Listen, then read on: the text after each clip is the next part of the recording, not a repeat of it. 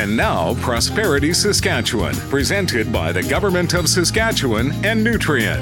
A small modular reactor, or SMR, is a power plant that uses a small nuclear reactor to boil water and make steam that spins a power generation turbine. These reactors allow regions to power everything with reliable, constant, and clean energy. Energy that flows no matter the temperature outside, the amount of wind there is, nor the amount of sunshine. SMRs do not count on the weather, which is very unpredictable, to work. In addition to clean, reliable power, they can generate heat that major industrial sites can use to process things, potentially things such as drying potash after it has been separated from rock using water. They can also produce value added or bonus products, such as medical isotopes, desalinated drinking water, and hydrogen. They can even be factory built and safer. And since they are smaller and produce less energy, we don't need to rewire the entire province to plug a few in. I'm Eric Anderson from SIMSA.